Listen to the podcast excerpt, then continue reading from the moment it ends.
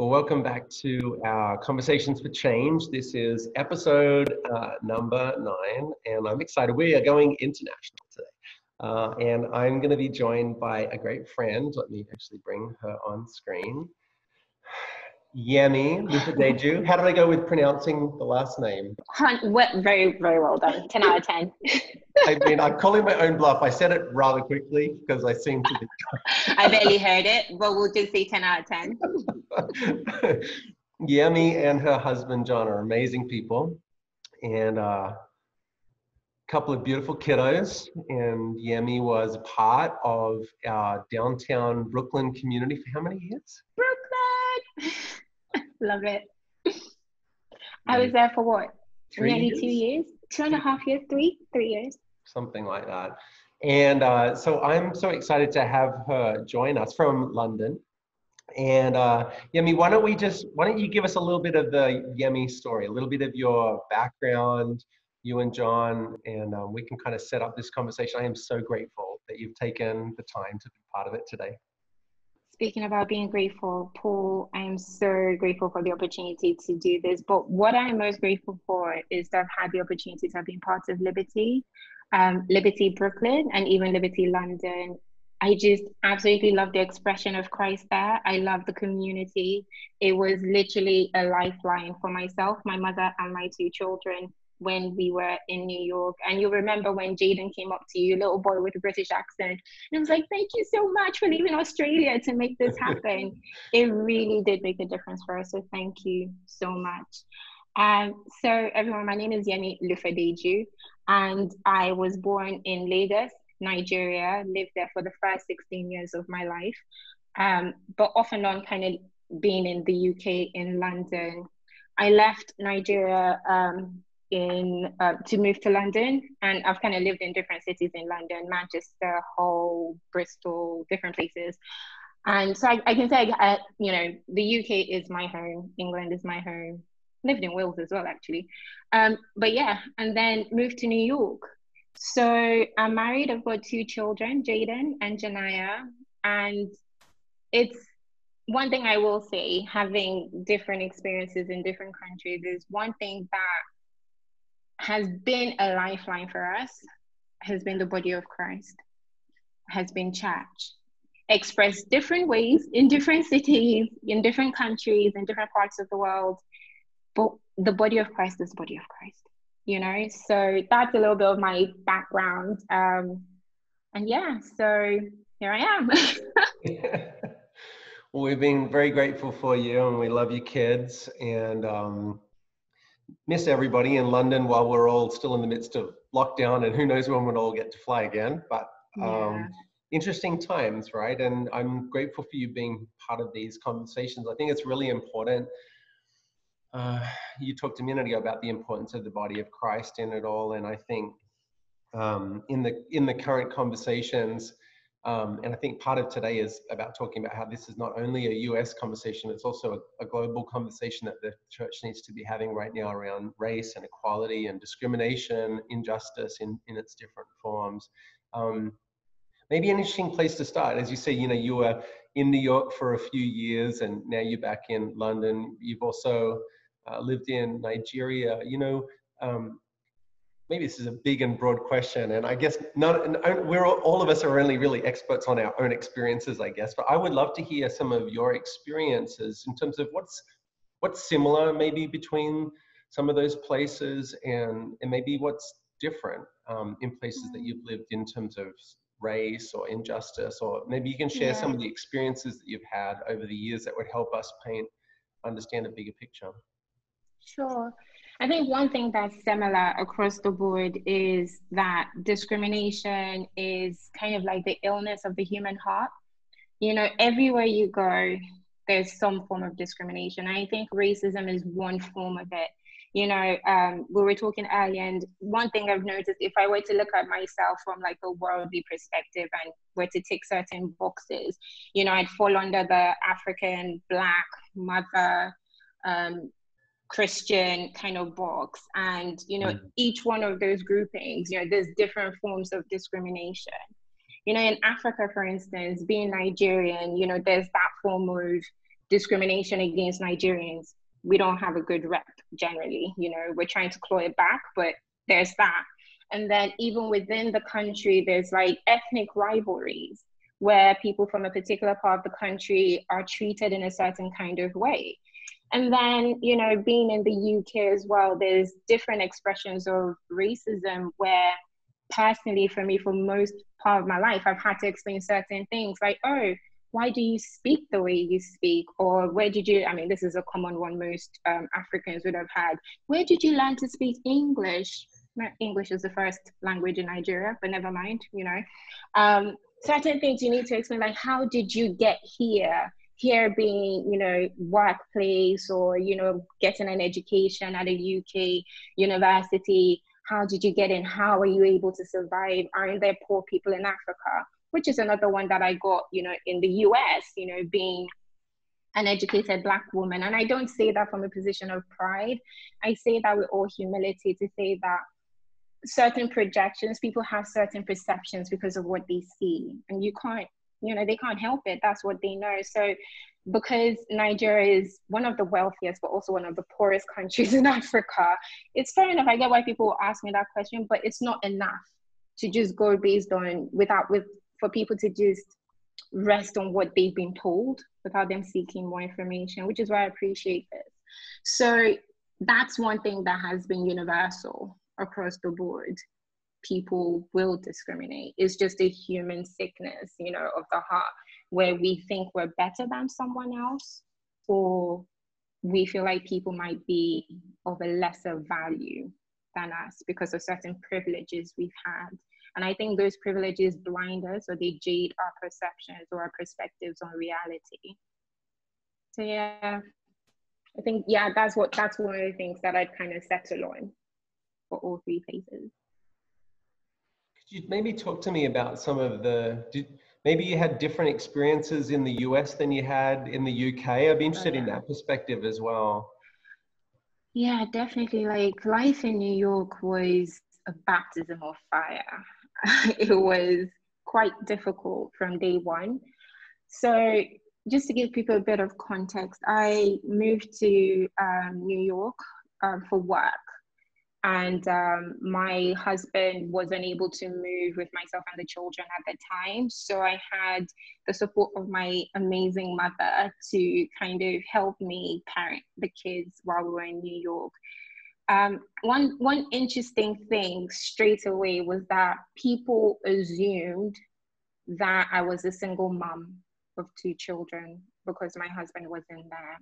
And the very first time people said that to me, and I got that mostly from people actually it was across the board both it wasn't necessarily because it was a racial it came a, a racial thing but people just assumed because i'm black that chances are my husband had left me or maybe I had the kids as a teenager. I, I don't know what it is. Not that that's bad, but people just assumed that I was a single mother and my husband was just, you know, not in the scene and didn't love his children and didn't support it. So I found myself having to explain that um, and trying to say every time, I, I am married, you know, I do have, you know, these kids do have a father. Um, but I think, again, that's something to do with perception, you know?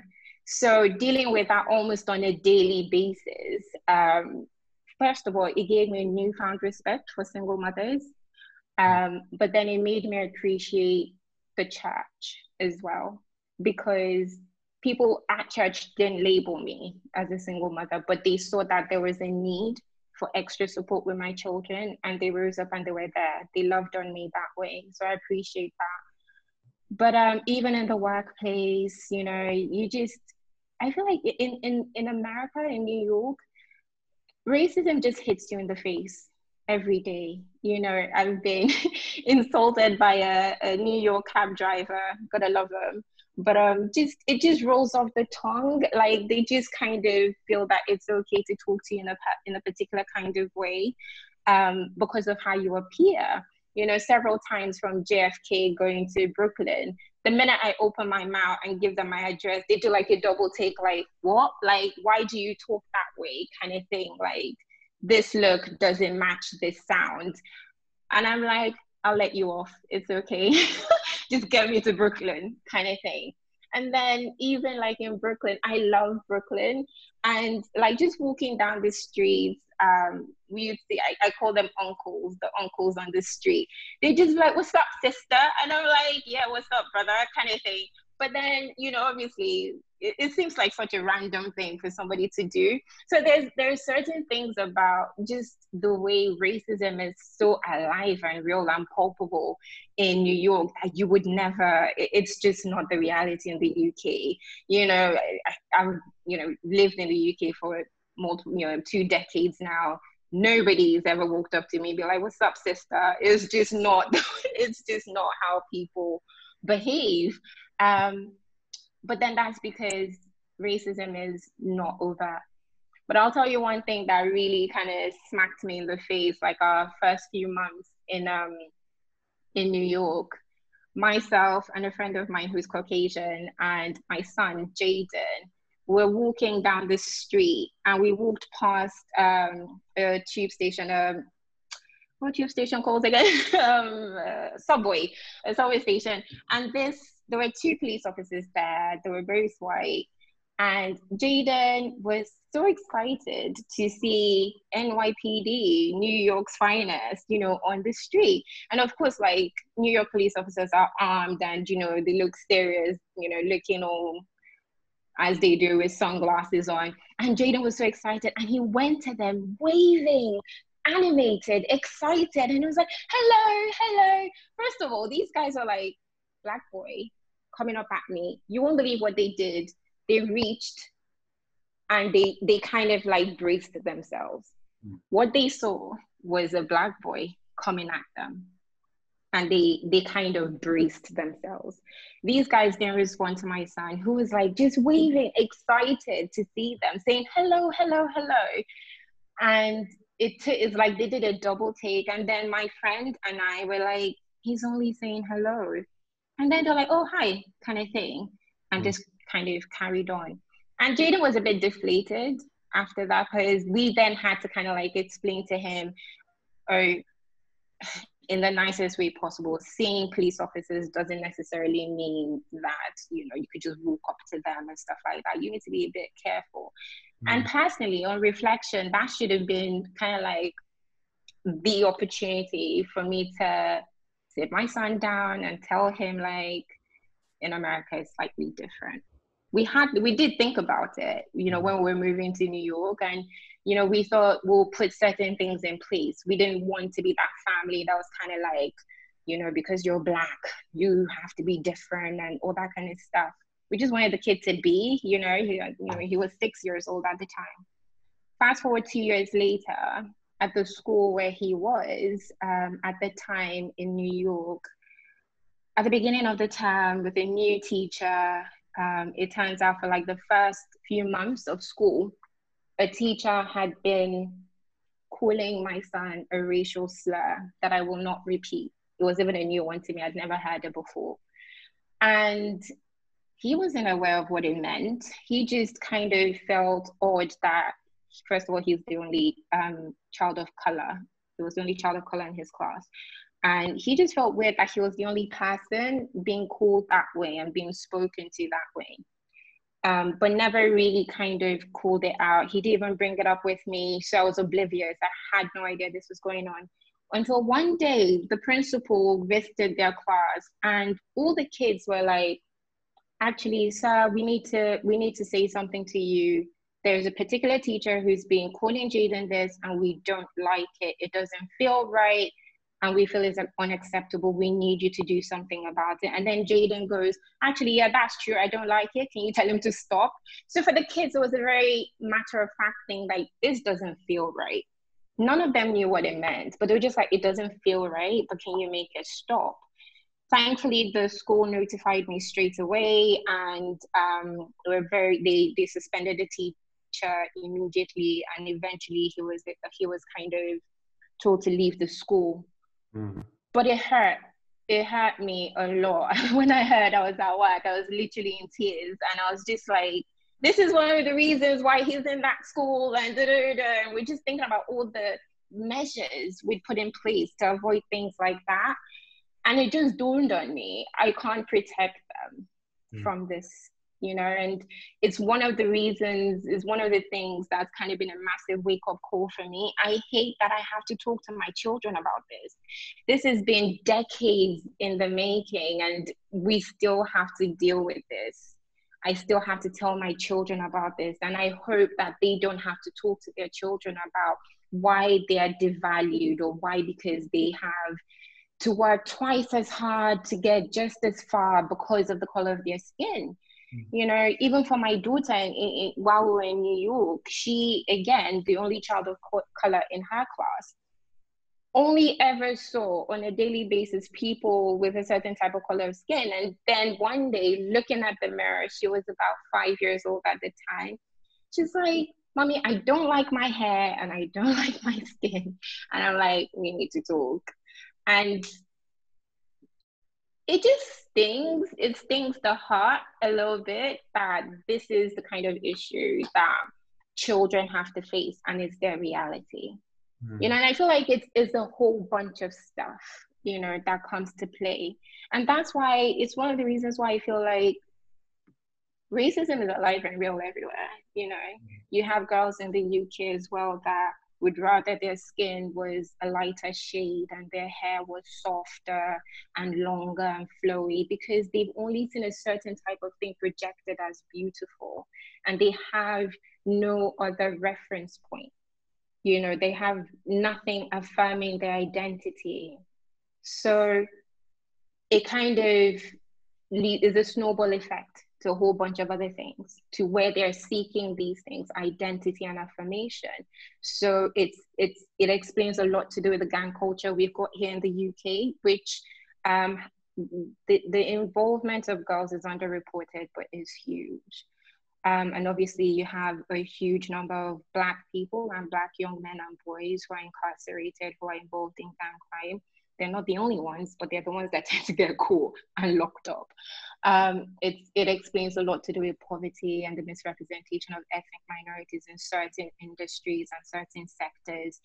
And having been a youth worker myself, you know, seeing a lot of the young people that we've supported and just looking at the cycles of deprivation and poverty that has led to certain things. You see that racism and discrimination is right at the heart of it. Mm. So yeah, the it, it, it makes my heart heavy to think about my personal experiences, but knowing that it's not just limited to just isolated occurrences. We live in environments where things like this are allowed to just thrive. Yeah. It's interesting you mentioned, um, I'm just thinking about some of the some of the similarities and some of the differences you said before that um, you know, dis- discrimination is part of the human condition, you know, and uh, you know, it makes me wonder from a UK perspective now. I mean, you shared some of your experiences from living in New York, and obviously, I think the culture and um, not just in the area of uh, uh, injustice or racism is different, but just the culture of New York diff- is different in, in general in a lot of ways than than the UK or, or even London specifically. What do you, you know, what's it like from a UK perspective or a London perspective at this moment? There's kind of an outcry around the world. There's some of the specifically in events in the US and particularly things like the murder of George Floyd that really sparked protests actually around around the world in major cities. Um, you know, what's it like for you from a UK perspective at this moment as you wrestle with? Because I, I, I, don't know. I, I, imagine, you know, I grew up in Australia, as you know, so, and then this is my this is my home now, and I'm a, I'm I've been adopted as a US citizen, but I still sometimes have that slightly that the perspective, uh, maybe an ability because it was most of my life to sort of step back and think about things from a, diff, a global perspective, and I, I wonder at this moment what's what's it like or what's your experience of a UK perspective on these moments and events in terms of how it's helpful to the narrative of um, equality or equity in the U- in the UK you know because I think it might be easy for some in these moments to think like to just make it about the US you know what I mean? Um, and maybe not to address the issues of our heart everywhere um, where we could ask questions about how do I see people? And how do I value people? And how do, what do I believe about identity? How does my faith inform the way that I, I value and treat others? You know, just be interested to hear your your thoughts on on that from a UK perspective in this moment. It's been, I feel like it's been a massive conversation starter, and it's caused a lot of people to reflect and to discuss. And I feel like we're at the stage where people are looking for action because I feel like, and this is based on just conversations that I've had, and people will always bring the, the conversation will come up, but I feel like there's a certain uneasiness with the conversation. Uh, and I don't know if that's a British thing where we kind of stiff up a lip, let's move on, get on with it, kind of thing. But I feel like people are in the heart space of we need to see action now. And, and I've been involved in conversations about this um, in different ways. But what I've found most useful has been kind of, especially within the body of Christ, going from a place of we pray, we talk, we pray again, but let's actually do something about this. And it's it's been good to do that because I feel like a lot of the times when things happen, like a few years ago in the UK, there was a massive issue to do with a lot of um, like a stabbing thing where a lot of young boys were stabbing themselves on the streets and you know almost every day there was this stabbing kind of thing you had to do a gang coach and you know had people on the streets we had mass protests and people were really offended and you know it was a cause to stand up for and this is similar to that as well being a cause that people are really passionate about but ever since then, and even now, people are like, okay, so what are, what are we doing? The church has been asking us, what are we doing? And I feel a lot of times when we pray and when we have these conversations, it's been very much based on the narrative the world has given us concerning the situation. But what I feel is different now is that people of faith are actually going back to a place where we're like, actually, what's the kingdom strategy? What's the king got to say about this? What's God's heart about racism? Because it's not new. Racism is not a new issue. The early church dealt with it, and you know, millennia before then, it it was an issue.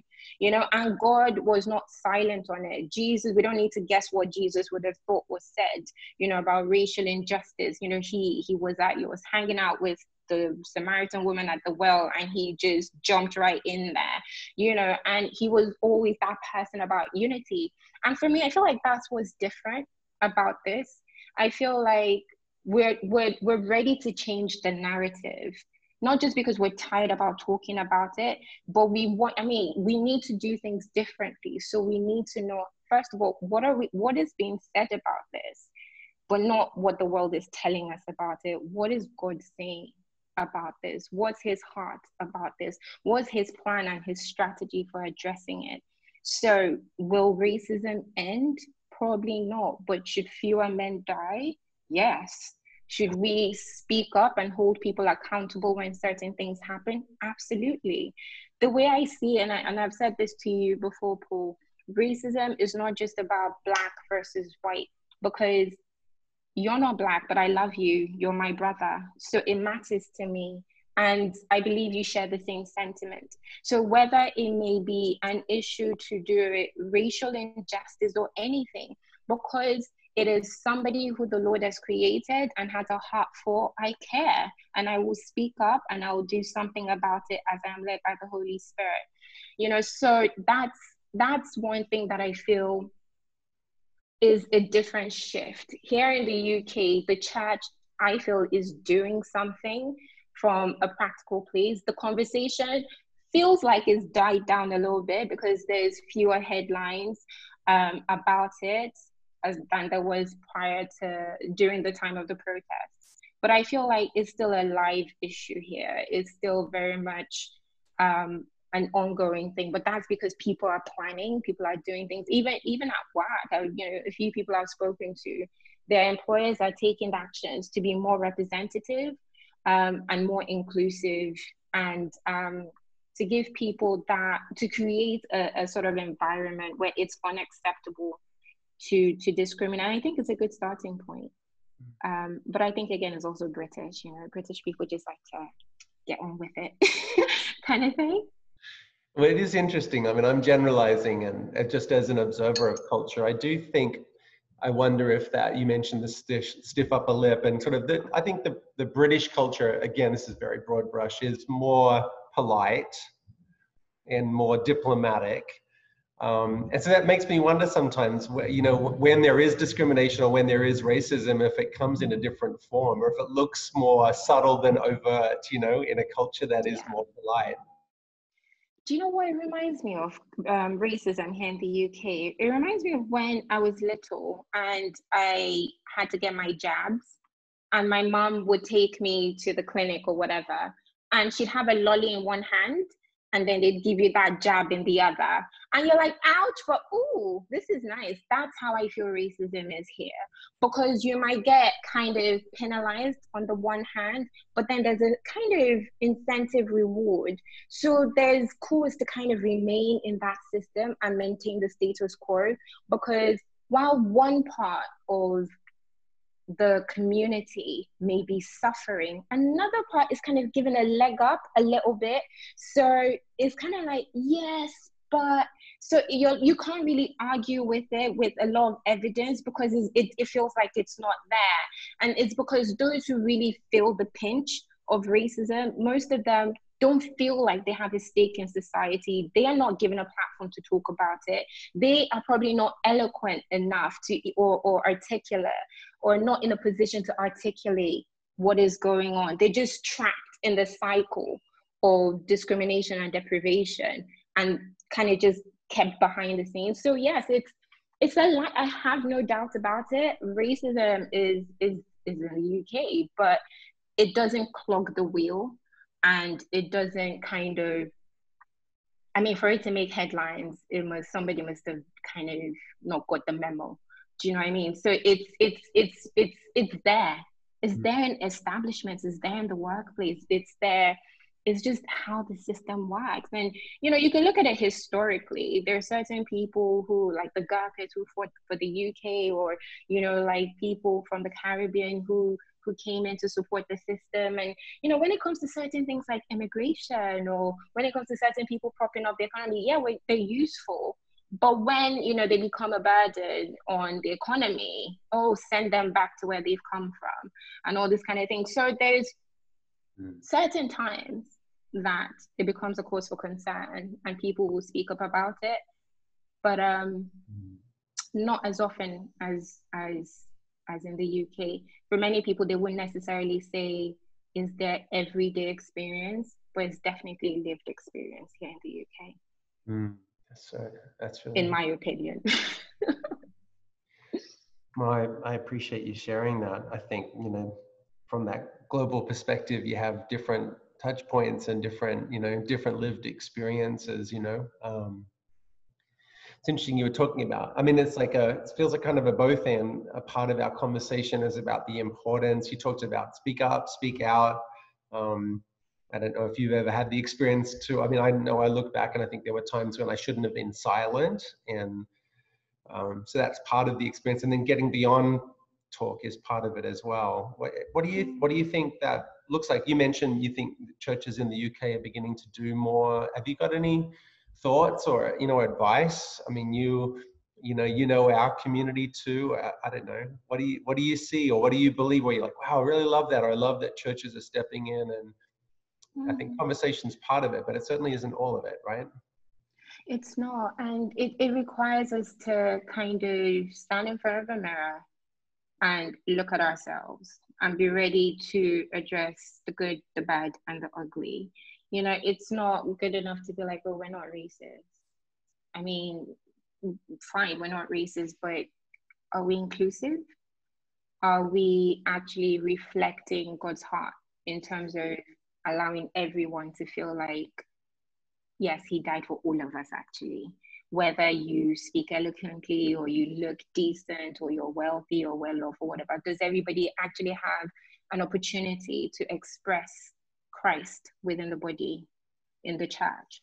And I think that's that is something that might be difficult for some congregations to to to to kind of embrace what that looks like. You know, I feel within churches at the moment, it's a difficult conversation to have because they don't want to offend. And I feel like we're going to have to get past that because addressing issues that break God's heart will be offensive. Mm-hmm. It will be offensive to some. And the way I kind of um, reconcile with that is I'd rather please God and offend man than try and make everybody happy, especially if it's something that he cares about. So when it comes to speaking up and speaking out, and you know, one person that I feel like really had his heart on the pulse of this issue was MLK. You know, this man was bold and brave, and he just went for the jugular when it came to addressing these things, even to the point of offending people within the church. You know, so I feel like we don't always have to go on a massive crusade, you know, and kind of go with torches and ready to burn down everything that seems wrong all of the time. But we need to be considered. We need to be practical. So look at it from a very kind of break it down. Look at it from youth ministry. How are we supporting our children to understand what this is? How are we kind of bringing this to life in a biblical context? you know how we equipping our children to talk about this or to think about this are our youth workers equipped to do to deal with this you know it's simple things like that you know i've seen instances where you know because of a lack of understanding of differences some kids don't feel really engaged because people don't know how to communicate with them so how are we dealing with that and then you have different other subsections of our of our of our churches, be it women's groups, men groups, you know, couples, and all of that. Let's break it down and see how we can equip people and strengthen them and encourage them to deal with the awkwardness. I feel for a lot of people is the awkwardness. Nobody wants to offend anybody. But I feel like the solution to that is let's just start from a place of love Let's just put our hands up and be like, I'm gonna get it wrong. I promise you that. But can you already decide to forgive me before I get it wrong? So when I do, you know that. And then likewise, just to say, if I say something out of ignorance, it's not because I want to offend you, it's genuinely out of ignorance. So let's just clear the air and just have this open, honest conversation so that we can walk together.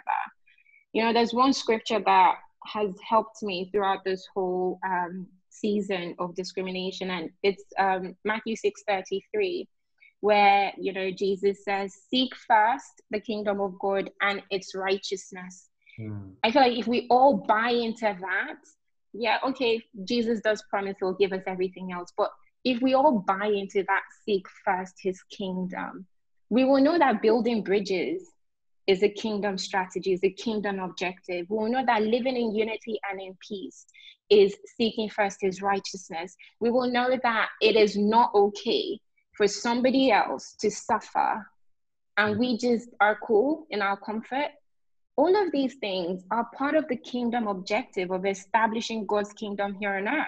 We're called to be solutions. You know, the early church are so incredible. They give me so much inspiration when I think about how rich, poor, upper class, lower class, they gathered together and they transformed their communities by just being love. They had no other agenda. You know, so it makes me wonder how do we fire our hearts up again to really pursue that kingdom agenda? And this is the thing with that. It's not just racism it will deal with. It will deal with poverty. It will deal with every abuse every other sort of societal issue if we genuinely seek first his kingdom and its righteousness together. You know so for me i think that's kind of where we can kind of do more and focus more on. So good it really is the root of everything. It's the it's the the foundation. Um, it's an interesting it's an interesting time navigating these conversations here at the moment because I think even within um, church or Christian circles, things have um, understandably, but things are so escalated and heightened, and it's um, it's an interesting time to keep the gospel, um, the kingdom center of the conversation still. Yeah.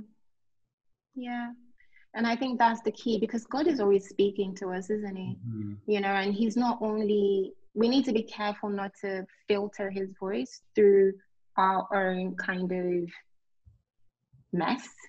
When he speaks, he speaks and he speaks in a way that I mean, I don't think God is looking at thinking, oh, I only like these black people because they're the ones suffering at the moment. They're the only ones I'm going to kind of cover. And he's not doing it vice versa as well. He's saying truth. Truth is truth when it's God. And there might be things he's saying about this that for me as a black person will make me go, ouch. But we need to confront that. You know? And I feel like various people from different other groups, ethnic groups, may hear certain things that God is actually saying to them as individuals if they will pause to ask and listen. You know, sometimes we go to God in prayer and we're telling Him, this is what the situation is, this is how bad it is, we need you to move right now. And for me, I just felt like I feel like God has just been saying, Yeah, calm down, hear me, listen, this is what I want you to do.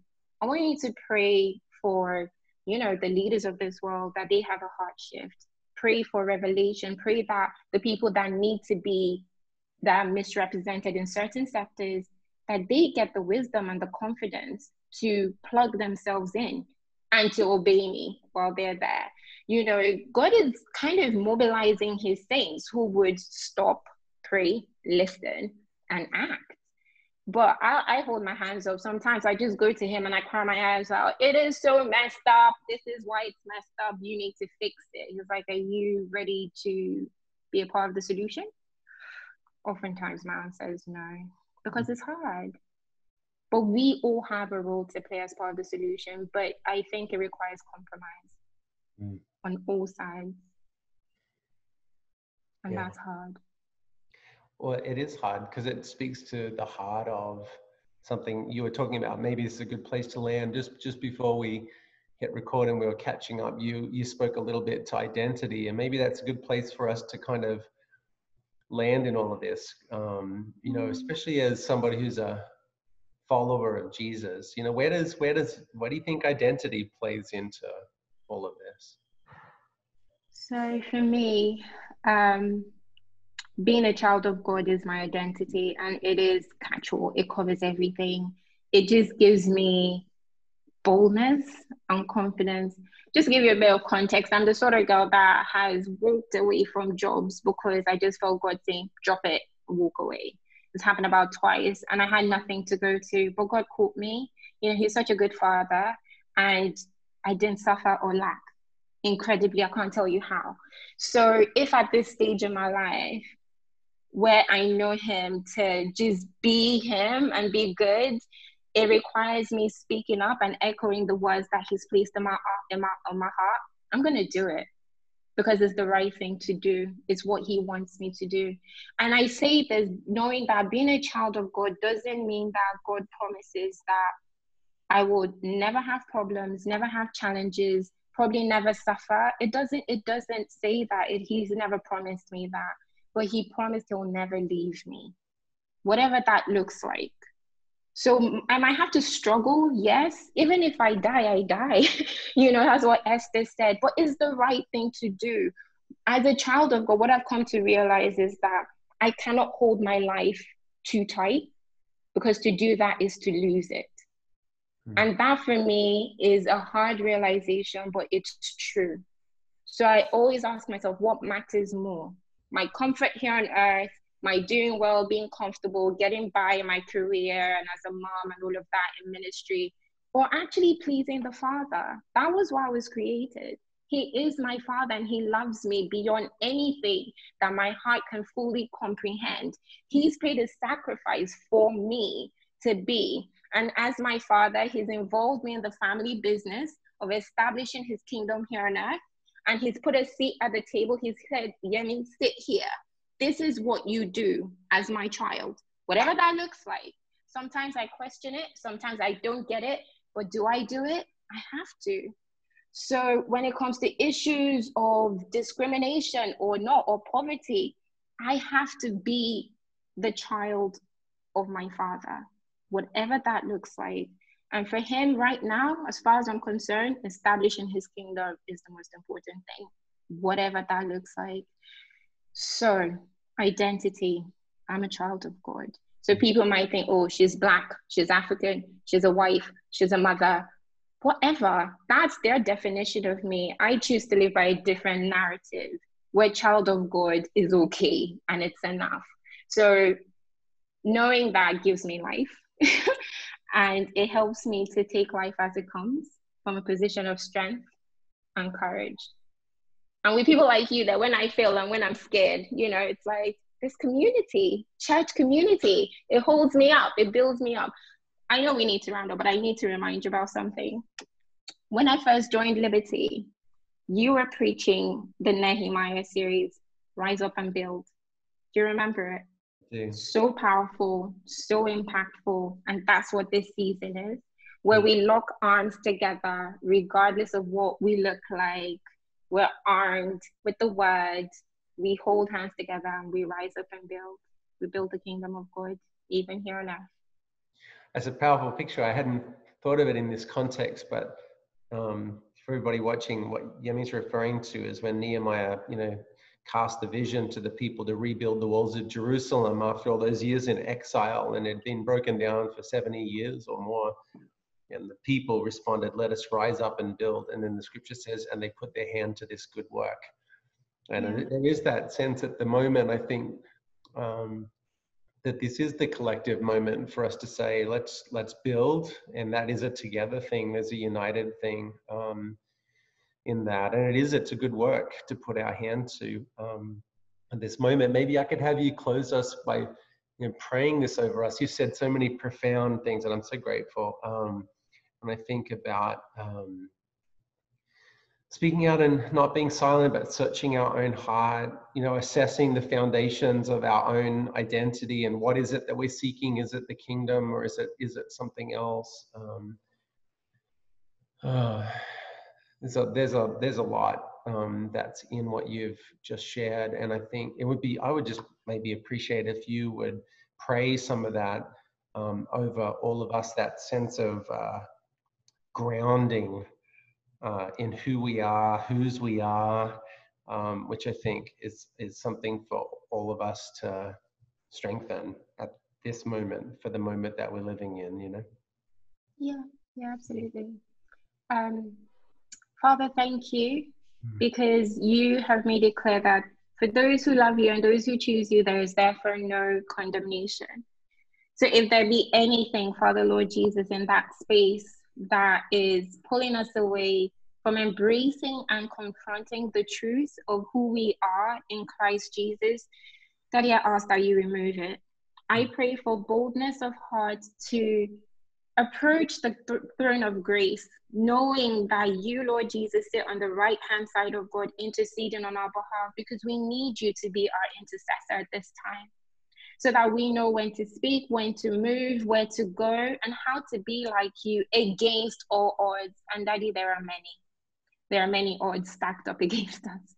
So I ask, Father Lord Jesus, that you help us every step of the way, that you reveal truth to us in an undeniable way.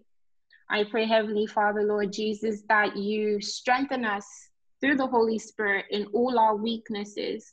I pray for grace, grace that covers and grace that empowers, that we extend grace to each other, Lord Jesus, just as much as we want to receive it. I pray, that Daddy, echoing your words, Lord Jesus, in John 17, where you say, Let us be united, let the body of Christ be united, just as you are with your Heavenly Father. We could do a heaps of that even in this moment, oh God. And that you just bridge the divide so that we can be one with you.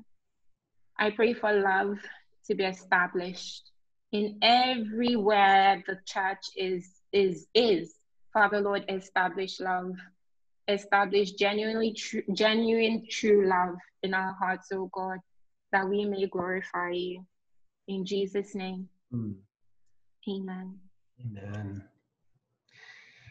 I'm so grateful for you taking the time, being willing to have the conversation. As you said, these are sometimes uncomfortable conversations, but it's um, fruit, you know, for the sake of others and in our own lives. I know for me, I'm growing as I have these conversations. I'm learning as I hear people's stories, and your family is very loved.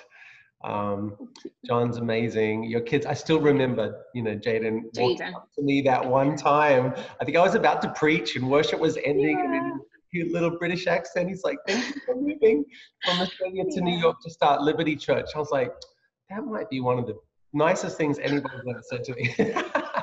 It's Jaden all over. We Yeah. do we do appreciate you and and the the sacrifice you made. well, So and, and and we're grateful in it together, family, even across oceans and whatever. So, thank you for being part of it today. I'm I'm so grateful. Thank you for the opportunity. Thank Yeah. you.